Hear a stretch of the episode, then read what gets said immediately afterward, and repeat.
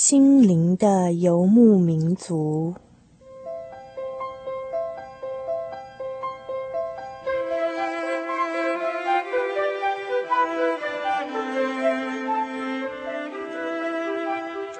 在这个谁都不管谁的后现代社会里，每一个人的心灵都是游牧民族。成长的过程就是寻找的过程。每一颗漂泊的心灵，其实都在寻找生命的绿洲。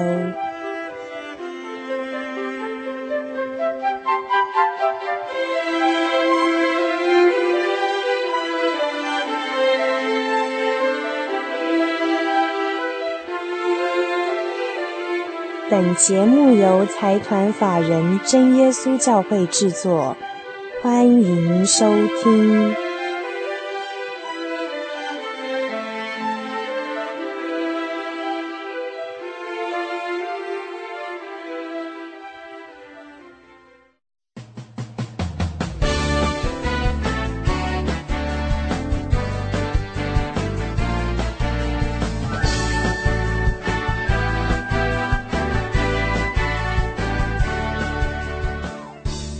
各位亲爱的听众朋友，大家好，我是 Chocolate，我是今年的高三生，要毕业了，学校功课压力很大，所以我希望我有国立大学念就好了。其实就是希望大家的身体都很健康，心情都很快乐，所有好事都降临在每一个人身上。然后我的愿望就是把好吃的东西都吃遍，好玩的东西都玩遍。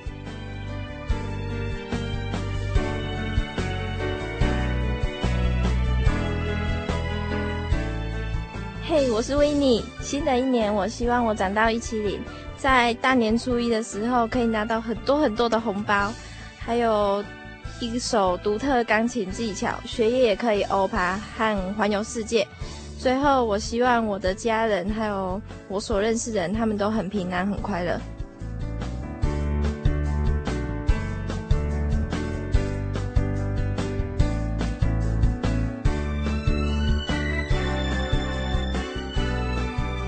位听众，Happy New Year！我是 Nancy。我希望在新的一年里，我能更懂事、更快乐，也希望我的亲朋好友永保安康。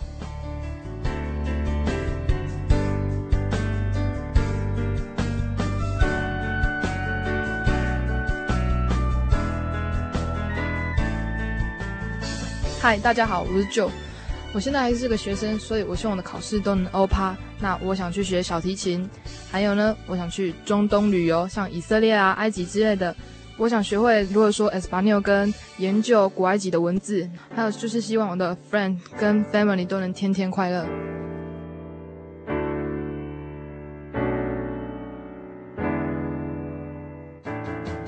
各位亲爱的听众朋友，大家好，我是 Andy。在这新的一年里，我希望我能够把课业给读好，然后社团也顾好。接着，我更希望说，教会里面的每个人都可以很和谐，然后都可以很同心协力的传福音、传扬神的道理。在此，我祝大家新年快乐。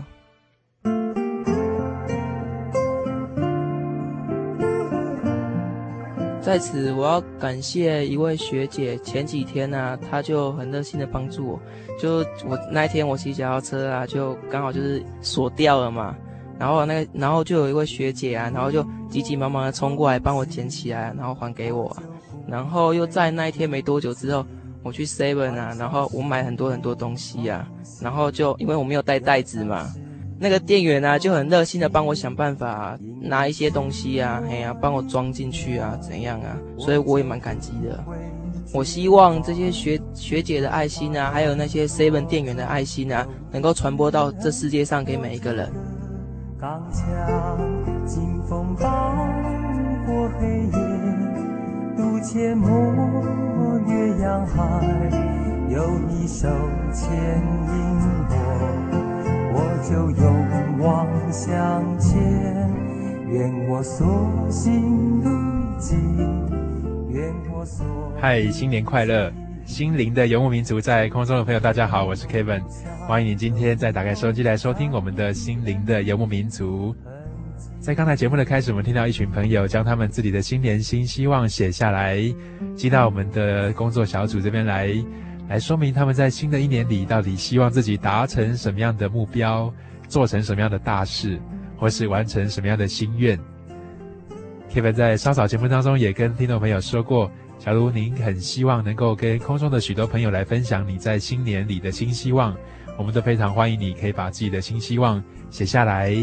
寄过来，或是传真到我们的节目当中来，让我们在空中可以为你念出来，跟更多的朋友来分享你的新年新希望哦。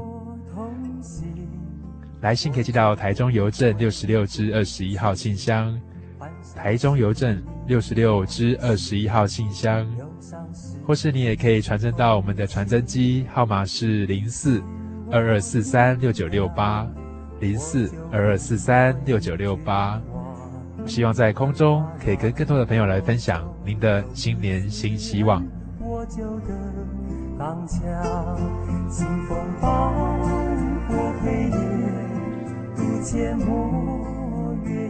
在今天的节目当中呢，Kevin 就要来跟大家谈谈我们的新年新希望。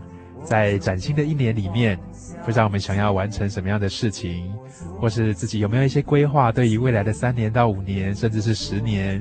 整个人生，你的意义跟你的方向，对于自己的终身大事也好，工作也好，将来要完成的事，或者是从小到大一直想要完成的一个梦想，各样的事情，不知道你有什么样的想法，或是你有什么样的期待呢？到底你在生活当中每天这么辛苦、这么努力所追寻的，到底是什么样的希望呢？今天我们就用一点点时间来跟大家分享我们的希望。与期望。说到这个新年新希望啊，我们常会听到有人在生日的时候，或是在岁末年终，或是在新年的时候，就会谈到自己的很多的期待跟很多的希望。有时候我们会说，希望可以得到什么，可以获得什么，希望自己的努力可以达成什么，在将来可以获得什么样的一个东西，或是达到什么样的目标。其实这些都是我们非常期待的。我们在世上真的有很多的东西，我们都想要去获得，想要去找到。在现在的社会这么一片不景气的这样的一个风潮之下，哈，我们常常在新闻上面，或是在很多的媒体报章上面，真的看到很多的讯息，都是关于我们的人民啊，真的觉得生活好难过的一种讯息跟一些故事。有时候也真的觉得好像不知道这样子一日过一日，自己的辛苦这么努力的打拼到底所为何来？到底所要追寻和把握、想要抓住的到底是什么东西？想要祈求、想要达到的到底是什么样的一个愿望？说到这个不断的追寻、不断的努力、不断的累积一些东西啊，这样的一个辛苦的状况，前几天 Kevin 刚好看到了一本童书。这本童书虽然是给小孩子看的，但是对所有的人，它其实都有很深的一些含义在里面。Kevin 非常希望可以拿出来跟听众朋友做一些分享。这故事呢是由作家 Max Lucado 所写的。他说到有一个木匠，他做了许多的木头人，这些木头人住在一个村庄里面。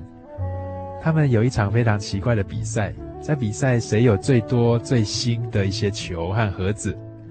很多人都把新的球和盒子拿来堆积在自己的家里面，并且不惜代价去买呀、去拿、去得到许多新的又漂亮的一些球和盒子。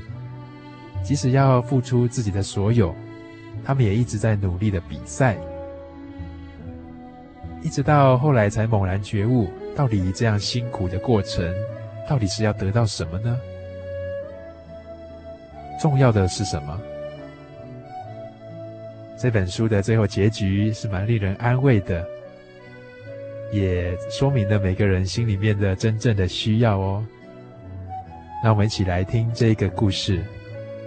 你是我的孩子，You are mine。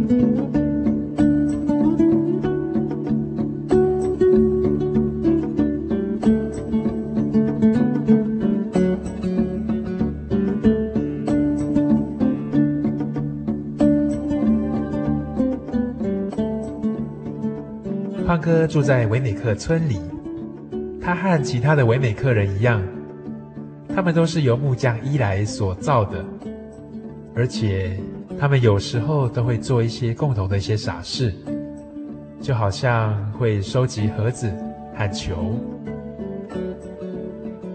在维美克村里面，每一个人都有盒子。但是，当有一个名叫塔克的一个维美克人呢，他买了一个新盒子以后，整个村子就大乱了。为什么呢？因为塔克他买的这个盒子是一个新的盒子。塔克好爱他自己的新盒子啊，他觉得他自己的盒子是全村最好的，因为它有非常亮丽的颜色。这也是塔克他最骄傲的一点。他实在是太骄傲了，拿了自己的盒子在大街小巷上面不断的炫耀。他走在街上的时候会这样子问村里的人说：“你开过我的盒子吗？嗯，你想要摸摸看吗？嗯，怎么样？不错吧？”有一次，塔克直直的走向胖哥，用嘲笑的口气对他说。胖哥，你难道不想要有一个新的盒子吗？胖哥觉得塔克的盒子很漂亮，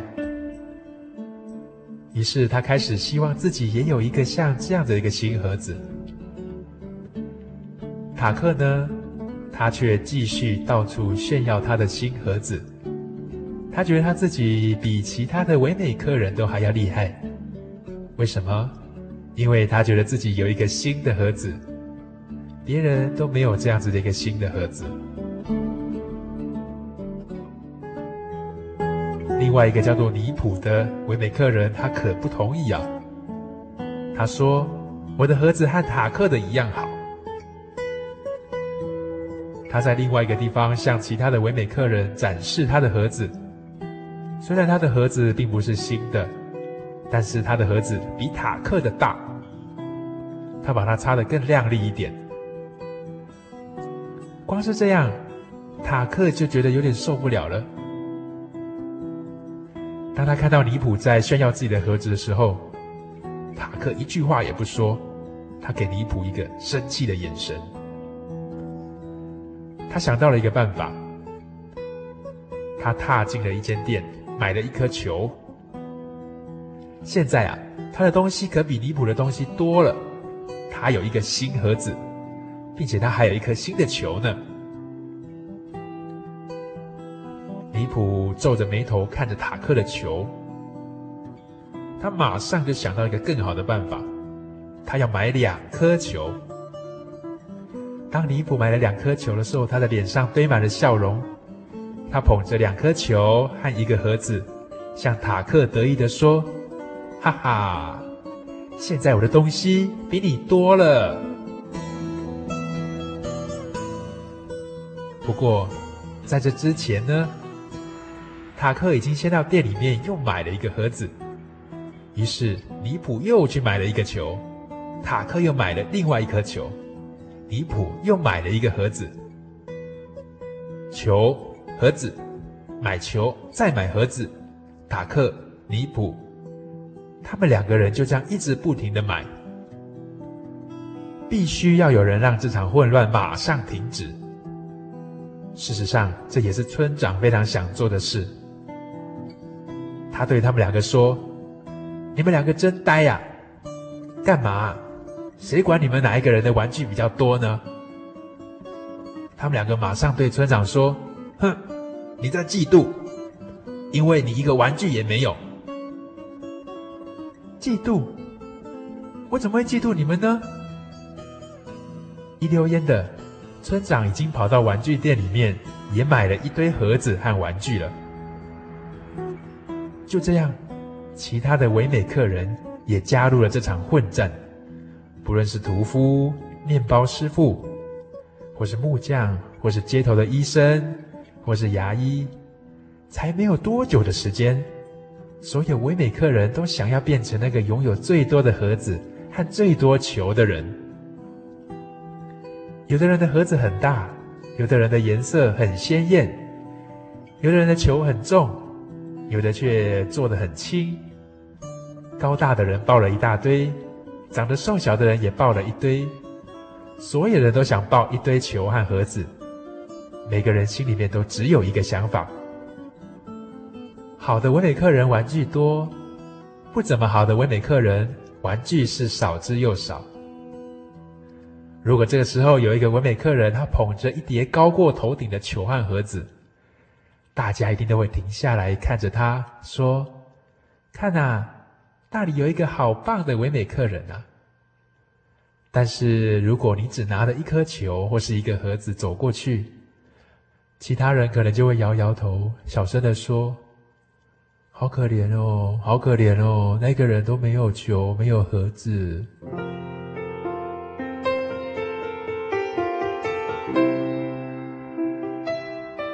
胖哥当然不想要被别人比下去，也不想被别人说成是可怜的人。他也决定，他要努力的收集盒子和球，能找到多少他就收集多少。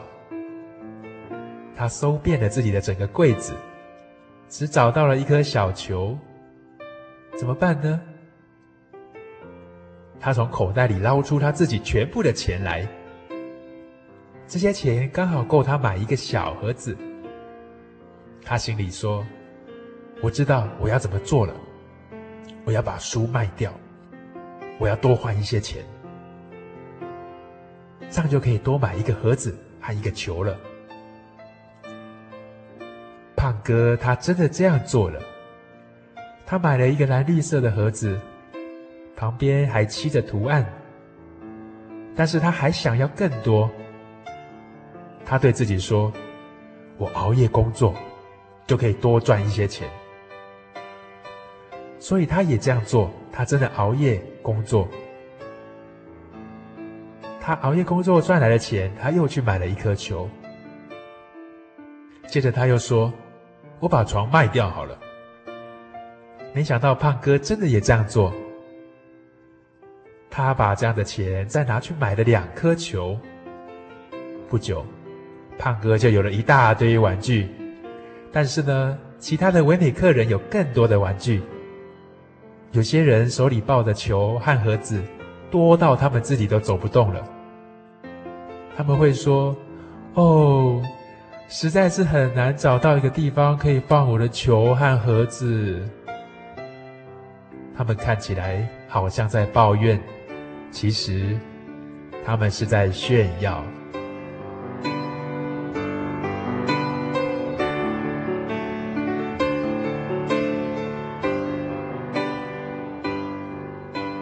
当每一个人都有这么多球和这么多盒子的时候，每一个人都觉得自己永远比别人还要少。胖哥也是这样子，跟这些唯美客人一样的，他卖掉更多的东西，他花更多的时间工作。胖哥的眼睛啊，因为睡眠不足而感到疲累；他的手臂因为抱了很多的玩具而感到酸痛。甚至最后，他对他的朋友说：“不行，我要把房子卖掉，我要买更多的球和更多的玩具。”他的朋友都对他说：“你疯啦！”这些朋友是比较不在意自己有那么多球，或者是有很少的盒子的朋友。旁边的朋友问他说：“那你以后要住哪里呢？”胖哥不知道，但是他不在乎。他一心只想着要用那些钱来买盒子和球，所以他真的卖掉了房子。接着他又买了一个又一个的盒子，买了一颗又一颗的球。他抱着许多的玩具，抱到连前面的路都看不到了。他手里的东西远远的高过他的头，但是他不在乎。他也不在乎自己的手抱到都痛了，也不在乎万一他自己看不到前面的路，遮到视线，撞到墙壁怎么办？他也不在乎，万一他这么努力的工作都没有朋友了呢？他什么都不在乎，他只在乎自己有没有盒子，有没有球啊。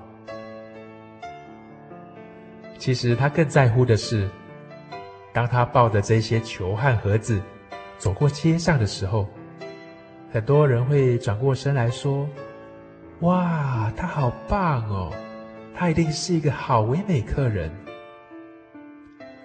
当胖哥听到他们这样子说的时候，虽然他看不到他们，但是他心里好高兴啊！他会一直想着自己是一个非常棒、非常好的唯美客人。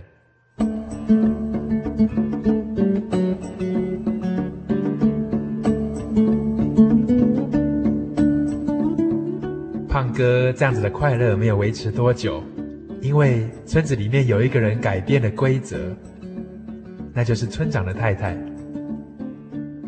他对于自己拥有的盒子和球十分得意。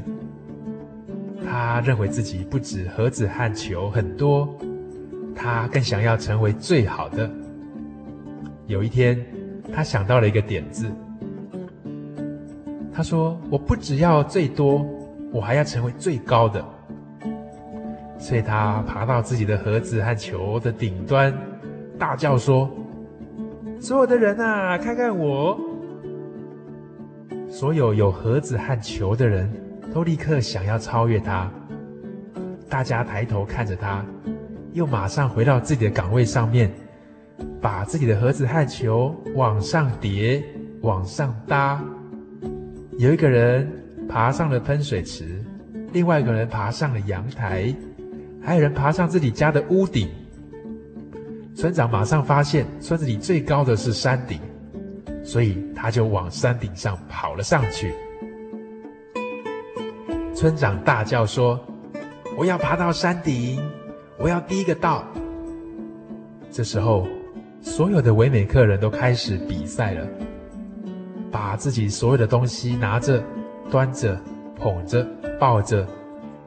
他们要比赛，到底谁能够带最多的东西，能够爬得最高，能够跑得最快。于是，所有的人都带着盒子和球跑上山去。这是一场非常疯狂的比赛啊！因为很多人都看不到前面的方向，他们互相撞来撞去。他们因为东西太重，都累坏了。有人跌得四脚朝天，有人在很窄的山路上面跌倒了，还是继续爬起来往前冲，往前跑。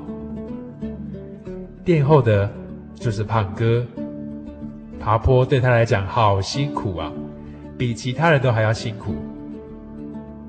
他很不习惯带这么多的盒子和球，但是他的意志还是很坚决，所以他继续迈开他的步伐，一步一步的往前走。因为他看不到路，他真不知道他走在山路的旁边，他心里想。我一定要领先其他的人，我才能够成为最好的唯美客人。我一定要是所有人当中爬得最高的，我一定要做最棒的。就在这时候，胖哥的脚绊到了一样东西，他的身体扭了一下，手上的东西开始左摇右晃，东倒西歪。他想办法要保持平衡，但是没一下子，他就往后倒了。他就是无法停下来，他就这样子连滚带翻的掉进了伊莱的家里。伊莱呢，就是创造这些木头人的木匠。当胖哥发现他自己所在的地方就是伊莱的家里，他觉得很不好意思。好一会儿，他都不敢抬起头来，他一直趴在地上。就在这时候，木匠伊莱转过身来对他说：“胖哥。”伊莱的声音非常的沉稳，非常的慈祥，但是胖哥还是不敢动。他觉得自己的脸都红了起来了。伊莱对他说。看来你好像带了好多东西啊！胖哥有气无力的从地上爬起来，但是他的头还是垂得低低的。他很小声的说：“这些是我的盒子和球。”伊莱问他说：“你玩盒子和球吗？”胖哥摇摇头。伊莱接着又问：“那你喜欢盒子和球喽？”胖哥回答说：“我喜欢他们带给我的感觉。”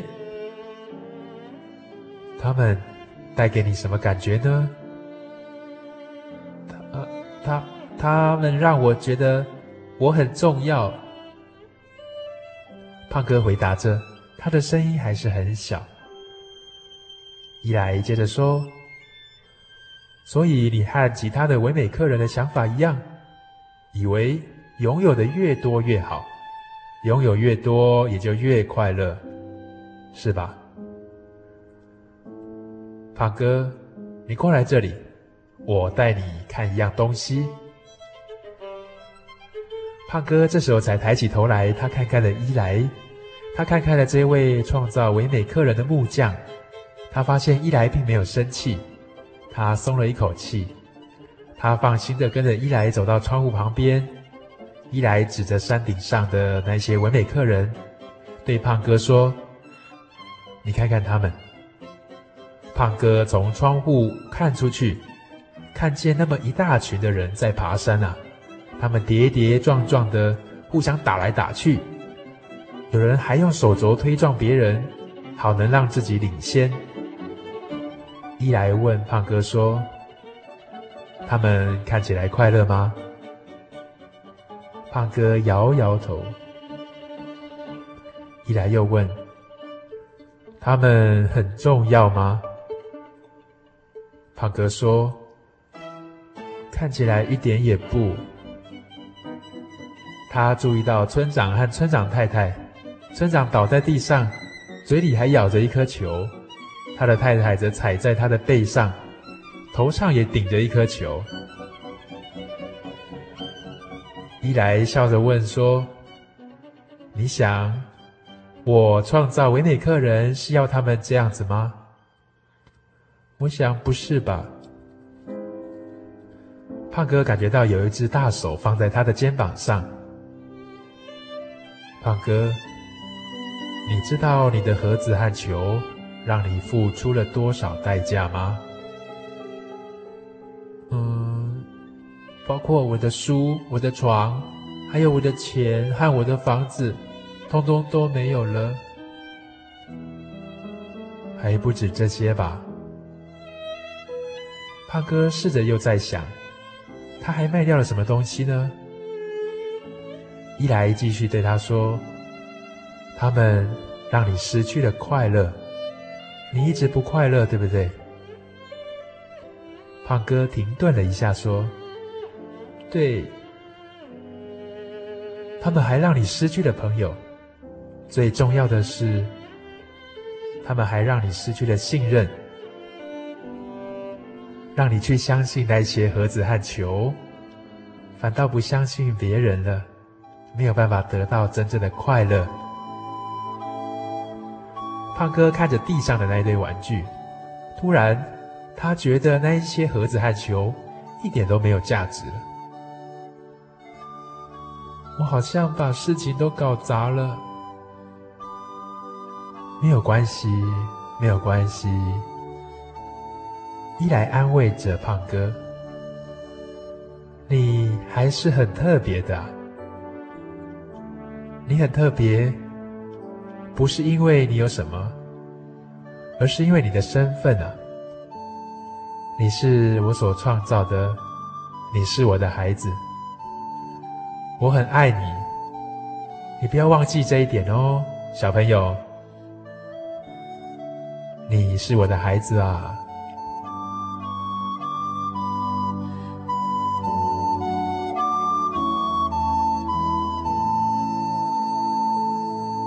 就这样，那天晚上，胖哥睡在一个用木屑所堆成的床上，他睡得很香甜。能够在创造他的人家里面来休息，让他觉得自己很幸福。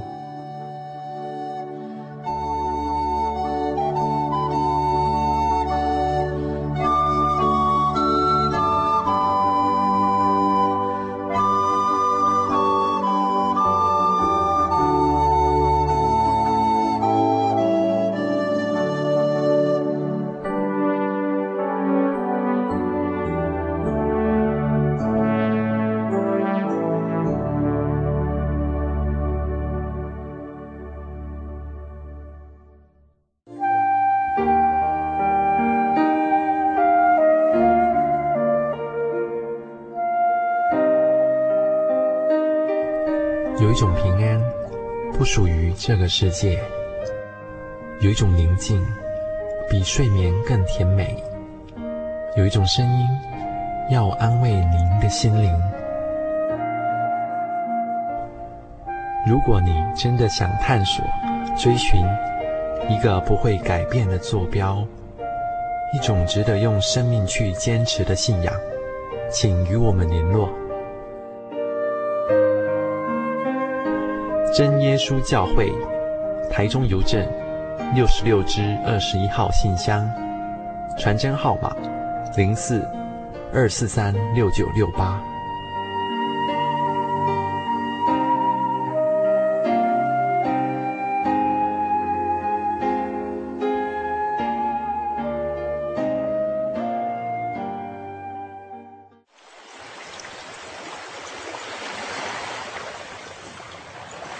小伟，为什么你们教会的洗礼必须到郊区有河水或是海边的地方呢？哦，因为要在河水或是海边那一种流动的活水受洗，才有赦罪的功效啊！而且这样子才符合圣经的教训和耶稣的示范。嗯，可是洗礼不就是你们基督教会入教的仪式吗？哦，不是的，它不只是仪式，每个人都必须要悔改，信靠耶稣，并且奉主耶稣的名全身受洗。这样才能够有功效的重生哦，并且能够和神重新和好。哦，既然活水洗礼是跟每个人都有关系的，那我希望能够有更多的认识。好啊，你可以到你家附近的真耶稣教会，更深入的查考这方面的道理哦。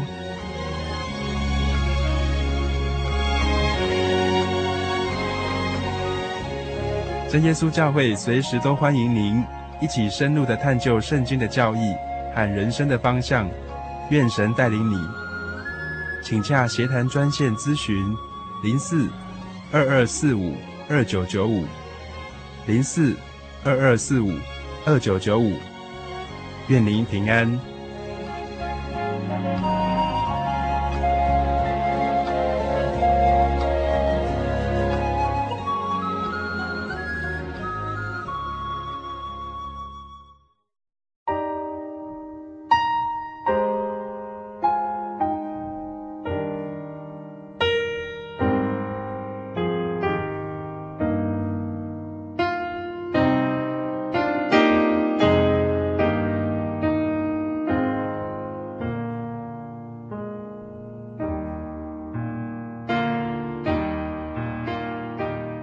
您现在所收听的是心灵的游牧民族。大家好，我是 Kevin。今天在节目当中跟大家分享的是一个童书，一个童话故事。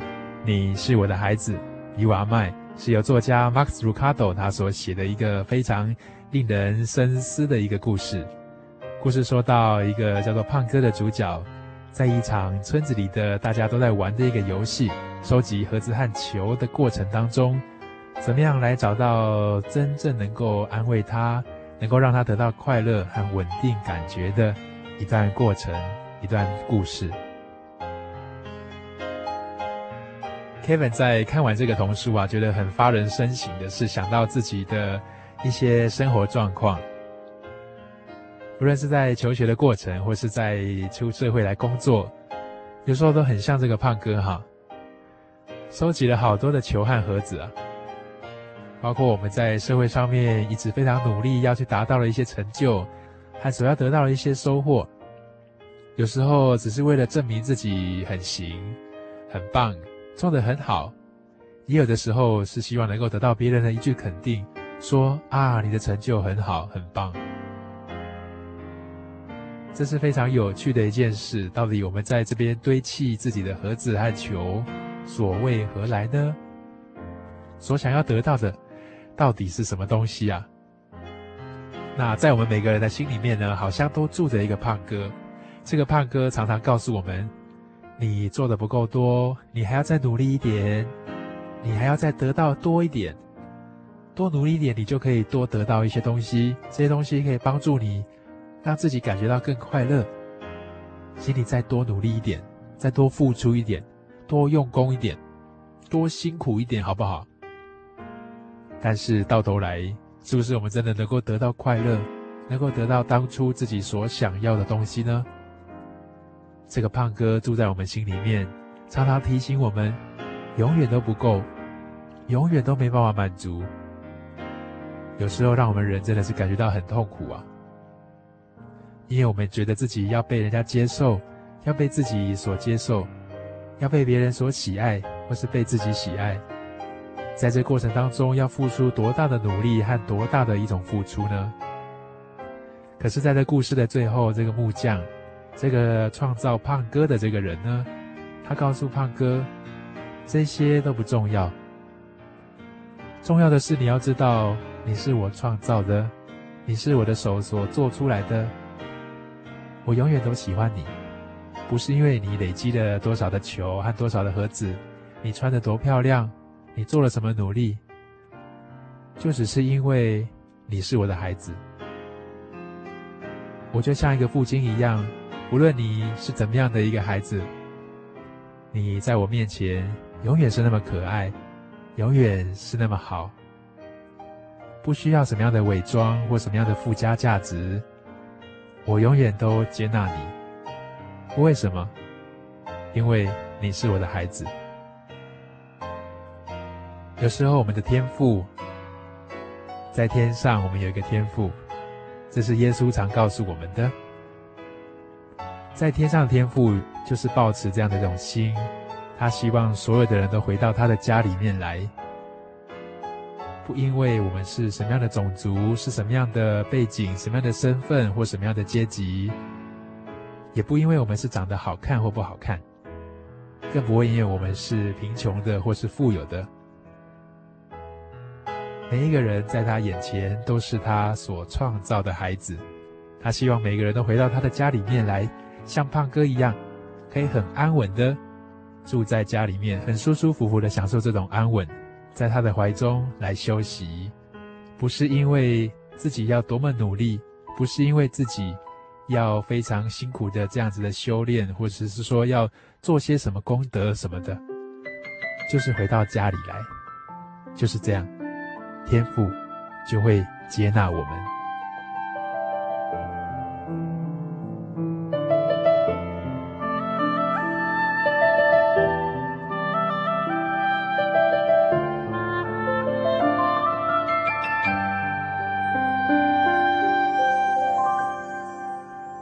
我们在天上的父，愿人都。尊你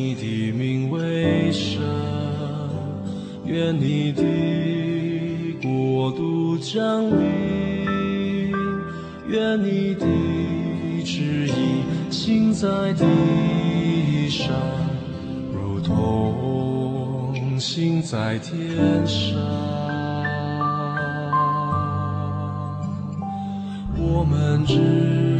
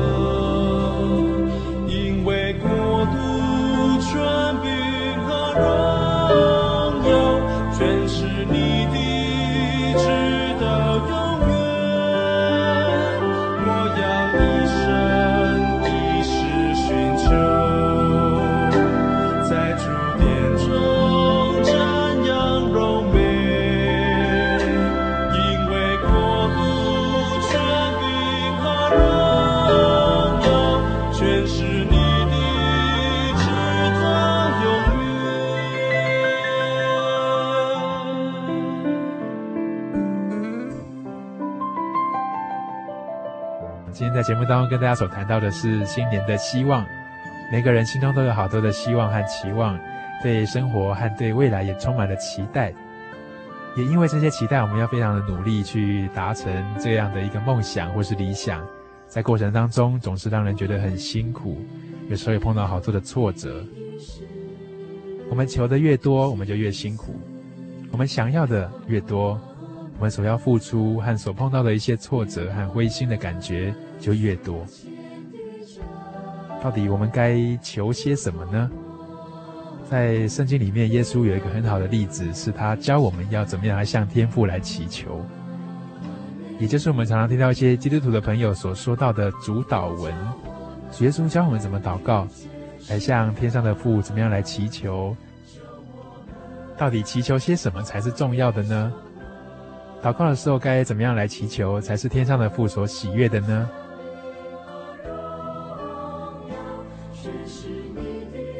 耶稣在世上的时候，他也曾经向门徒说过很多很多他的愿望，特别是有一次他在教门徒祷告的时候，告诉门徒可以把这样子的一种愿望呢，放在祷告里面，向天上的父来祈求。但是耶稣所祈求的，并不是一种我们在物质生活当中会得到的一种东西。Kevin 自己觉得耶稣所祈求的愿望是蛮特别的。他并不是求一些在世上的一些物质的一些成就，或者是一些所要得到的一些东西，反倒他是为了许多人来祈求，并且他教导门徒要祈求那个看不见的一些东西，是什么东西呢？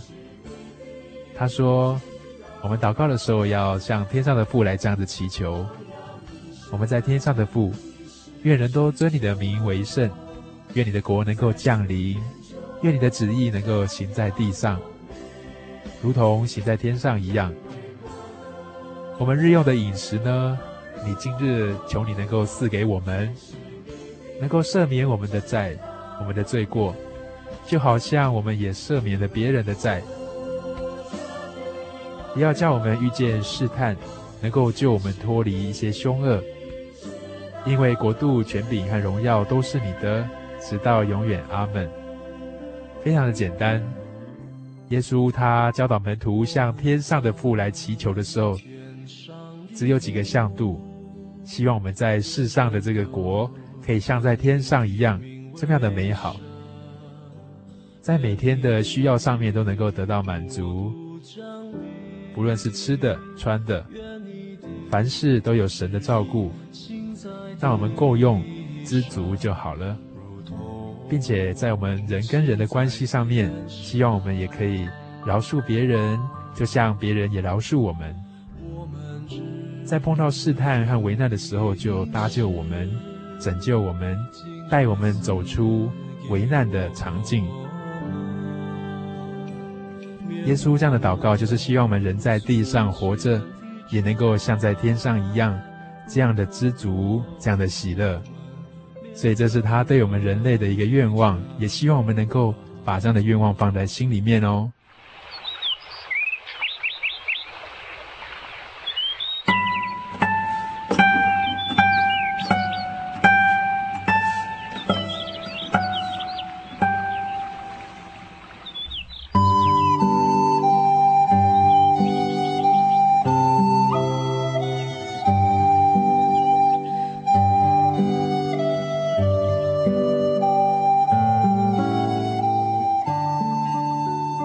在今天的节目当中，Kevin 跟大家分享到的是一个非常感人的故事。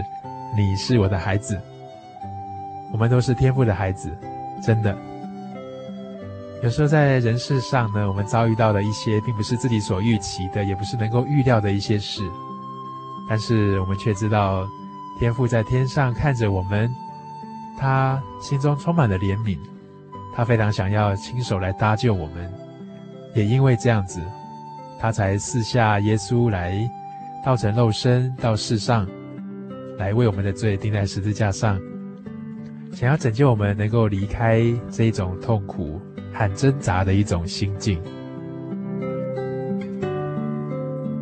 在这个年关将近的时候，可以比较感谢许多的听众朋友寄来的贺年卡，或是新年的祝福卡片以及信件，对我们的节目都产生莫大的鼓舞，也给 Kevin 个人很大的一个安慰跟很强的鼓励。非常谢谢你们。那在当中，Kevin 有一封信是觉得蛮感动的，那就是我们的忠实听众阿传所寄来的一封信，信中也说到他自己的一些近况，那也非常希望可以跟 Kevin 有多一些的互动，和多一些心灵上的分享。Kevin 就希望在这个节目的最后一小小段的时间里面呢，提出来跟听众朋友做一些分享，也在空中能够给阿传更多的安慰，更多的鼓励。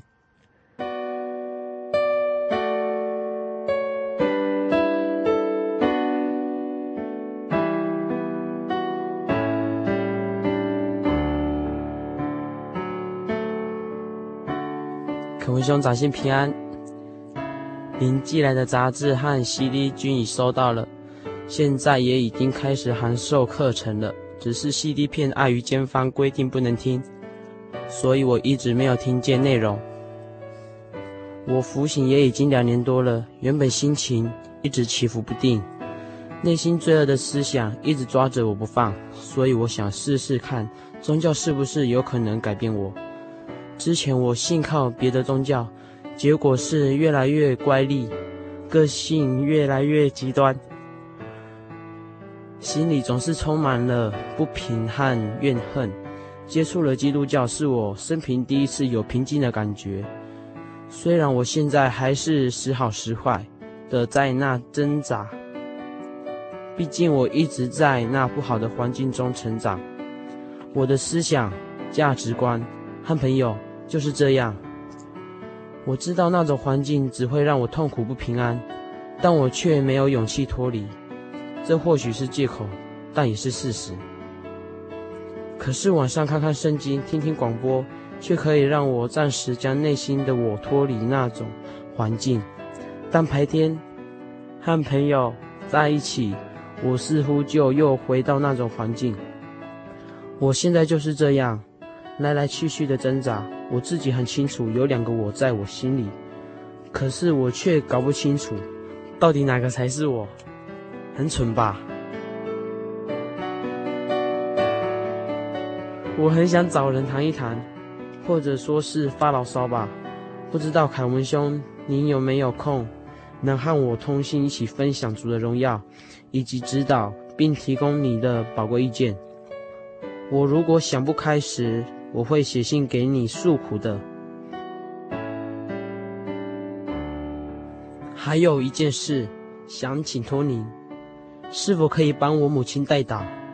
因为我母亲在去年行动不便，所以不小心跌倒而中风，现今身体一直不是很健康，所以想请你们帮忙代祷。此事一直是我很大的自责，我的心真的很痛，很痛。就这样了，在此谢谢你，愿平安喜乐。听友阿传敬上。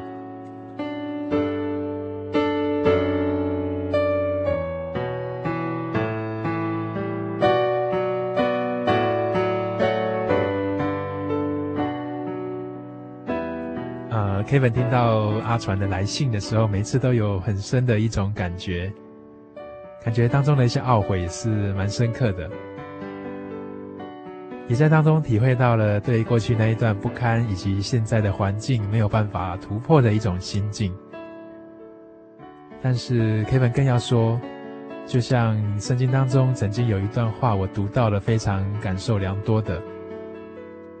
有一次，耶稣对他的门徒们说道：“说光还在你们中间的时候，只剩下不多的时候了。”所以呢，应当要趁着还有光的时候，就要起来行走，免得当黑暗来到的时候，我们在黑暗里面走，就不知道自己要往什么地方去了。所以，应该趁着现在还有光的时候，能够来相信这个光，能够信从这个光，使我们都能够成为光明之子。天父是我们在天上的父。他希望每个人都能够来接近他，接近他的光，走在他的光当中，但是我们要赶快的把握这个机会，把握这个时间。所以我们的工作人员和 Kevin 都会陆续的寄一些东西给阿传，也能够希望阿传能够赶快的把握这样的一个机会，在懊悔的心背后，能够切切实实的回转回来，能够来就近主耶稣这个光，让自己走在光明当中，趁着还有光的时候，赶快来相信。亲爱主，除了你以外，在天上我有谁？白天太阳我们今天的节目就到这边告一个段落了。别忘了我们在元月份有一个非常重要的一个活动哦，那就是希望你可以写下你的新年新希望。你对于未来一年的展望，或是期望，或是自己希望能够达成的一件大事，希望能够把它写下来，寄到我们的节目当中来，我们将会送你一份非常好的礼物哦。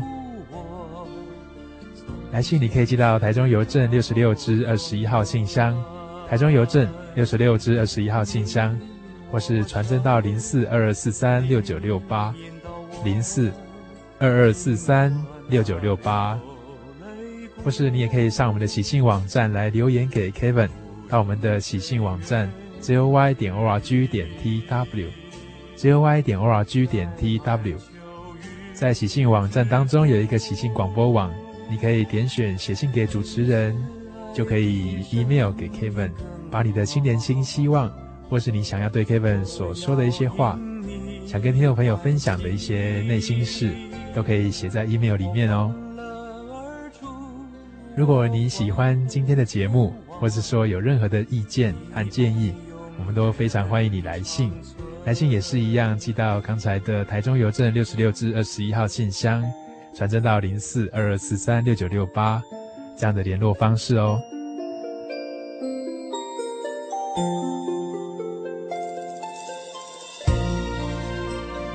在节目的最后，可以我要先说说我自己的新年新希望。我的新年新希望跟今天所分享的这个故事，你是我的孩子，我们都是天赋的孩子有关。希望在未来的一年当中，每位听众朋友都能够认识自己，都能够更加的了解自己，能够放下自己生活当中的球和盒子，这些附加的东西让我们背得好重啊！希望每位听众朋友都可以放下自己的这些重担。找到属于你自己的一个安稳的避风港，在当中好好的歇息，好好的找到这份难能可贵的爱。我们节目进行到这边，愿大家平安，我们下周再见。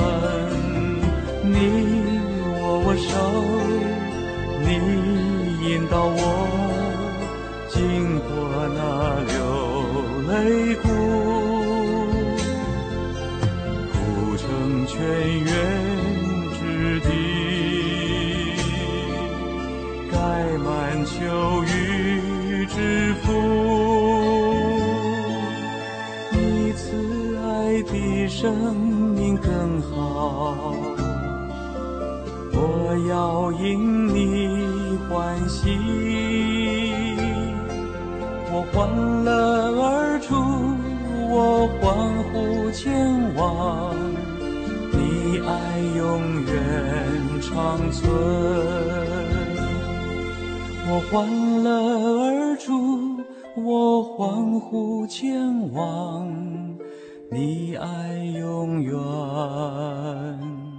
长存。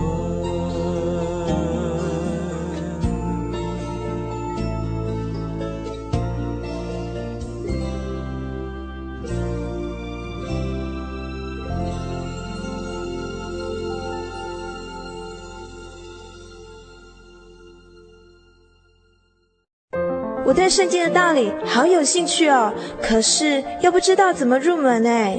你可以参加圣经函授课程啊！真的啊？那怎么报名？只要写下姓名、电话、地址，寄到台中邮政六十六至二十一号信箱，很快的，你就会收到第一课的课程了，赶快去寄吧。嗯，圣经函授课程能循序渐进的引导您更了解耶稣基督的福音，得到生命的滋润和来自信仰的力量。本课程完全免费，欢迎来信台中邮政六十六支二十一号信箱。请注明参加函授课程，愿神祝福您。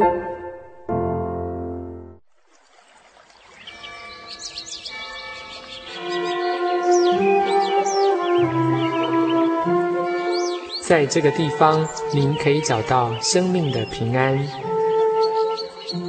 在这个地方，喜乐就像泉水一样源源不绝。真耶稣教会总是敞开大门，欢迎您的加入。耶稣的爱是你我都可以享有的。真耶稣教会台中邮政六十六至二十一信箱，欢迎来信，愿您平安。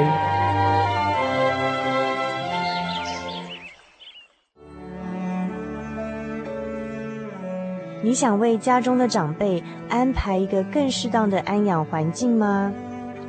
台湾省基督仁爱之家坐落于山明水秀、空气清新的埔里，拥有最现代化的设备与舒适的空间，可以使进驻的老人有着宛如居家温馨的感觉。请拨洽询专线零四九二九三零三九零零四九。二九三零三九零，台湾省基督仁爱之家欢迎您。